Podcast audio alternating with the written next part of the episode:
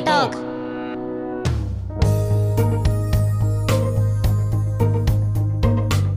この番組は j s a r p がお届けするポッドキャストです毎回多彩なゲストとともに今話題のまちづくり事例や新しい制度活動のハウツーなどを紹介していきます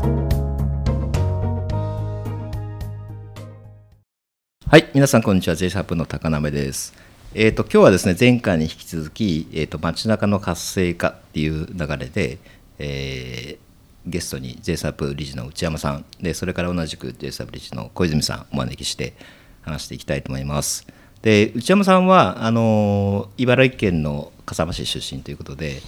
地元で街づくりをしっかりやるっていう人は実はねプランナーでは珍しいんですけどあー確かにうん、あのいや地元はやりたくないですっていう人は結構多いんですよ。知ってる人が多すぎるから。なるほど。うん、でそこでお金もらってみたいな話もね、うんうん。いろいろあるんで。だけどその話もちょっと聞きたいなと思うしあの時間があったらちょっと平塚の話とかも聞きたいなと思います。でまずちょっと笠間の話から聞きたいなと思うんですけどその前回のねあの話の中でその内山さんが小さい頃の笠間でのでの経験あの町の町体験みたいな話ちょっと聞かせてもらったんですがあのこのまちづくりをやる前のこう笠間の、うん、なんていうかなか問題っていうか課題とじゃあ実際何やったのかっていう話、うん、その辺を少し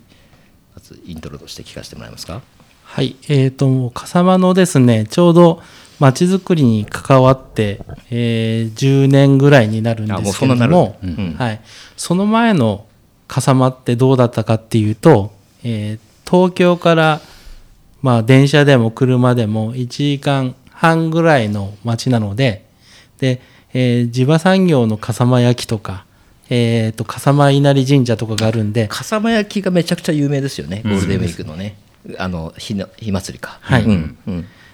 観光地としてですね、えーちょっと、えー大規模ではないんですけど、まああの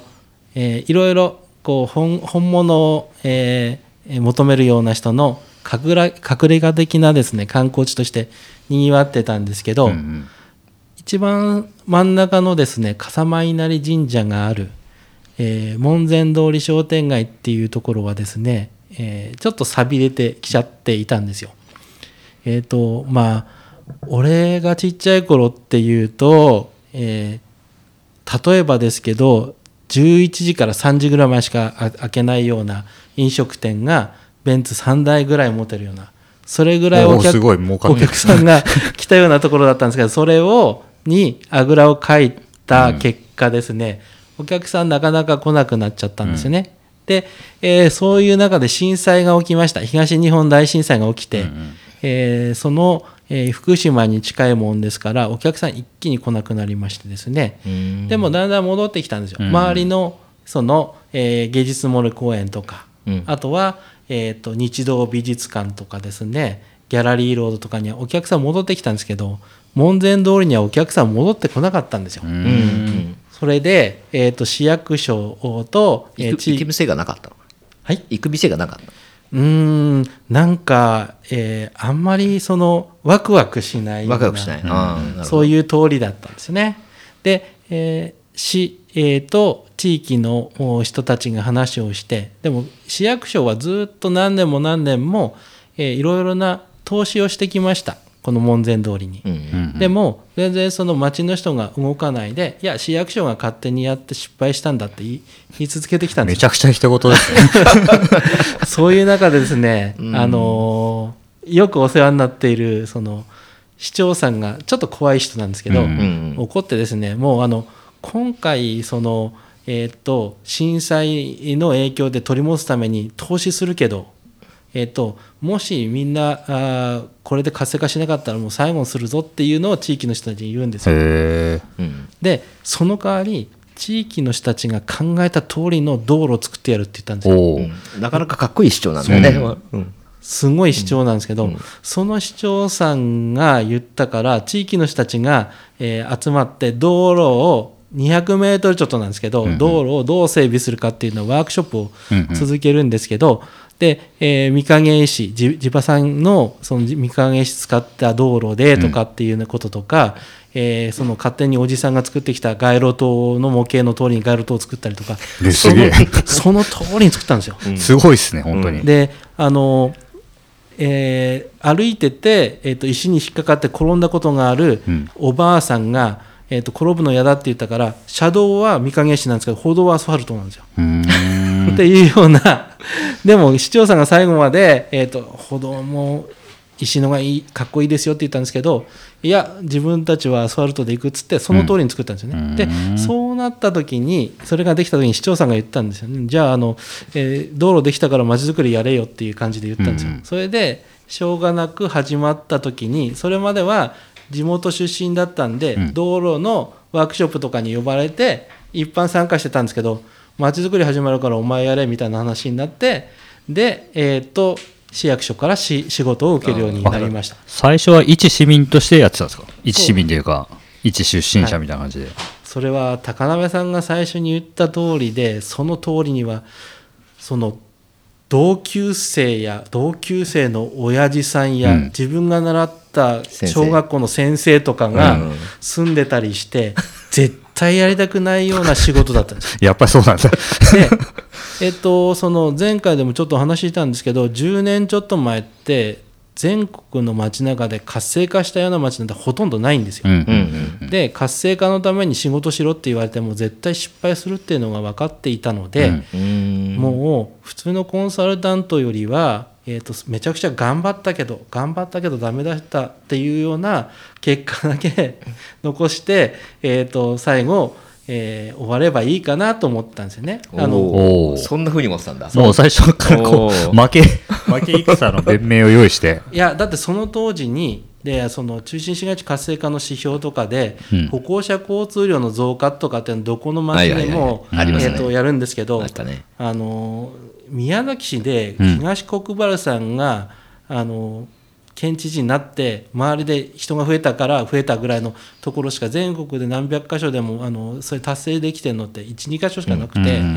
街中の活性化よりは郊外のロードサイドショップっていう時代がまだ続いてたんで、うんうん。えーまあ、観光地とは言っても無理だろうなっていうふうに思ってたんですよね。なるほど。そういう中から始まったと。うん。まあその指標の立て方が間違ってるっていう説もあるけどね、うんうんでその時に市長がえあの道路できたからまちづくりやれって言ったんでその時市長が言ってたまちづくりってどういうイメージだったのえっとですね、まああのソフトのまちづくりですね。道路をきれいにしてお客さんが来るわけじゃないのでそうだよね。じゃあそれを使って、えっと町の、えー活性化まああの、えー観光の、えー商店街なので観光客をたくさん呼び込んだりとか、うんうん。あとは地域、えー周りに住んでる人たちえーがあの集まってくるような町にするために、うん。商店主さんや住民は、えーが連携して、えー何かあの工夫をしたあーあのソフトのまちづくりをややったらどうですかっていうようなことだったと思います。うんうん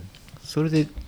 どういうことからみんなは取り組もうとしたんですか、ままずですね、その道路整備で意見を言っていたその、えー組織体笠町校っていうような組織体があるんですけどそれをそのまま町づくりに引き継いだんですよ。でそれで集まっていろいろ議論をするわけなんですが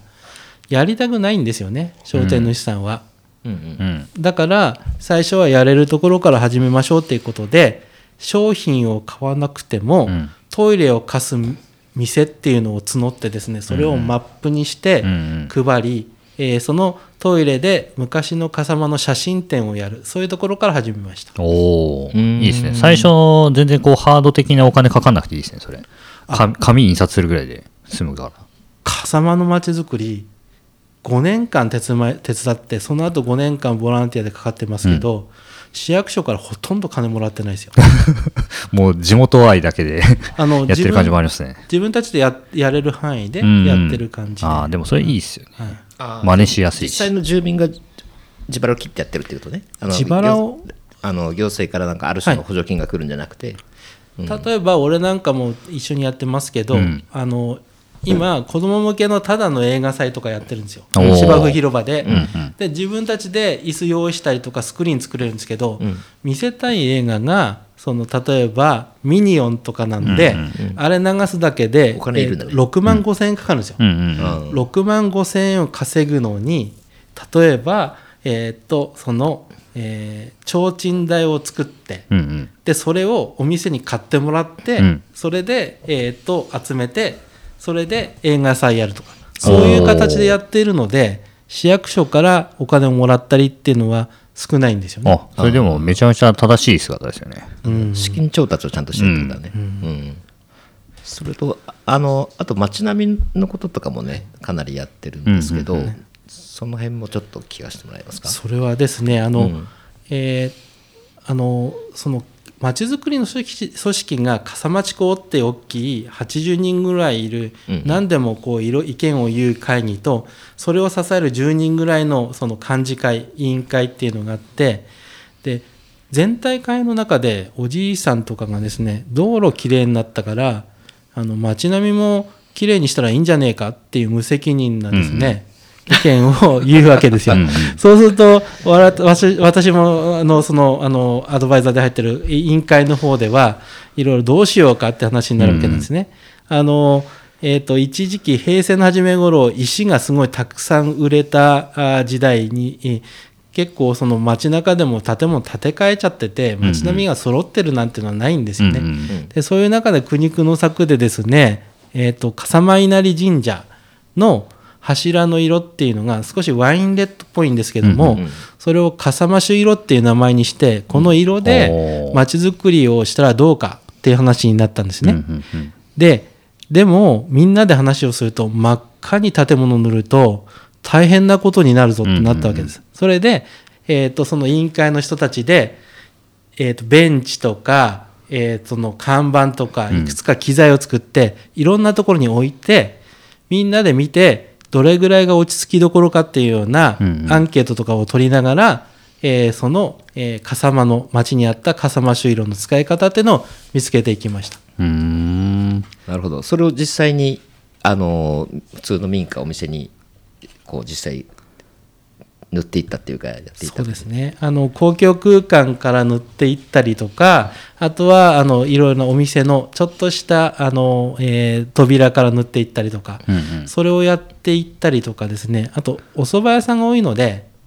えー、と通りで蕎麦を、うん。の花を見たいっていうことでそれのプランターを赤絵で塗って置いたりとかしていっへてー。どんどんその笠間種医療を増やしていったんですよ。うんうんうん。そしたらムーブメントになりましてですね、うん。みんな笠間種色でいろいろ塗りたくるわけですよ。で銀行さんも、えー、と今度塗り替えるから笠間種色作って塗るわっつって、うん。えー塗ったりとか、えーしてですねで、えーそれで進んだりとかあとはあのわ私とかだとその都市計画課、えー小泉さん建築家ですけど、えー、と笠間種色の街並みづくりは建物っていうふうに考えるんですけど、うんもう街の人関係ないんですよね。うんだから うん笠間種類で商品開発するんですよ。なんかサイダーとかいろいろ。それでどんどん売っていって、で、その結果、最後っていうかな、えっ、と、本当にいいのかどうかわかんないですけど、警察が信号中赤く塗っちゃったりとか、国道が標識中赤く塗ったりとか、本当なんかバカ騒ぎになって、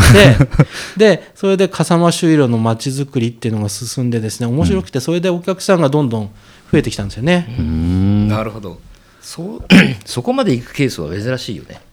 あの、そういうそういうふうに発展していくっていうか。これちょうどこのみんなの街づくりノートの一巻の街中の活性化にこう街並みづくりでこう多分笠間の街のうんそうです。絵が、イラストが描いてあるんですけど結構赤いですもんね。これ電柱赤いですもんね、こんな感じになってるってことですか？と、それに近くなったんですけど、近くなってる、この絵描いてくれたのが、やっぱあのその我々の仲間のですね芝浦工大の鈴木俊二先生なんですけど、うんうん。当時あの一緒に行ってあのワークショップとかもに来て、え絵パース描いてよっつって描いたんですけど、あのこの最初に描いた絵こんなに赤くはならないだろうってみんな言ってたんですけど、うん。これに近いぐらいになっちゃいましたね。なるほど。あいやでもこのスケッチもじゃあインパクト与えたんだね、うん。いや、えっということはね鈴木俊二さんのインパクトすごい大きかったですね。なるほどなるほどああそれはすごいでも最初に絵を描いて示すっていうのはすごい大事だし、やっぱり今のお話って、なんか横文字で直すと、まあ、いわゆるリブランディングの話ですよね。街の VI のリブランディングしていくっていうのをムーブメントにした。しかも、塗ってるだけだから意外とお金かかってないんじゃないかっていう。うんいや、素晴らしいですね。うんはい、ありがとうございます。あのー実はね、笠間の話はもっといろいろたくさんあってね、あの深く聞きたいんですけど、あのちょっとそろそろ時間になってきたんですが、あの今日のこの触りの話だけでもね、そのなんかちょっと感想言うと、もともとやっぱりこう 人が向かかってたくさん来たあの商店街だったから、まあ、商売人としての才能がかなりあったんだろうなっていう話と、あと、まあ、電池塗ってみたりとか商品開発してみたりみたいな話はやっぱり遊び心っていうか、うん。なんかいいとりあえずやってみたらええんちゃうのみたいなんセンス、うん。みたいなのがもともとあったのが、まあ、道路をきっかけにしてななんかそのある種の蓋が取れてうん。出てきたみたいな、うん。そんな感じがすごくしましたね。だから街づくりってなんかそういうことをあるきっかけでそういうふうにガラッと変わる可能性もある一つの事例かなと、そうですね、うん。地域主体のまちづくりはあんまり考えすぎないで、パッパとやった方がいいと思いますよ。あの究極的には。微妙微妙に深いのか浅いのかよくわからない。けど。プランナーの発言としてはどうなのかな割と確信をついてるかもしれないいやいいなとっすねでも思うよね。うん。やってみなはれ。うん、やってみなはれ。うん。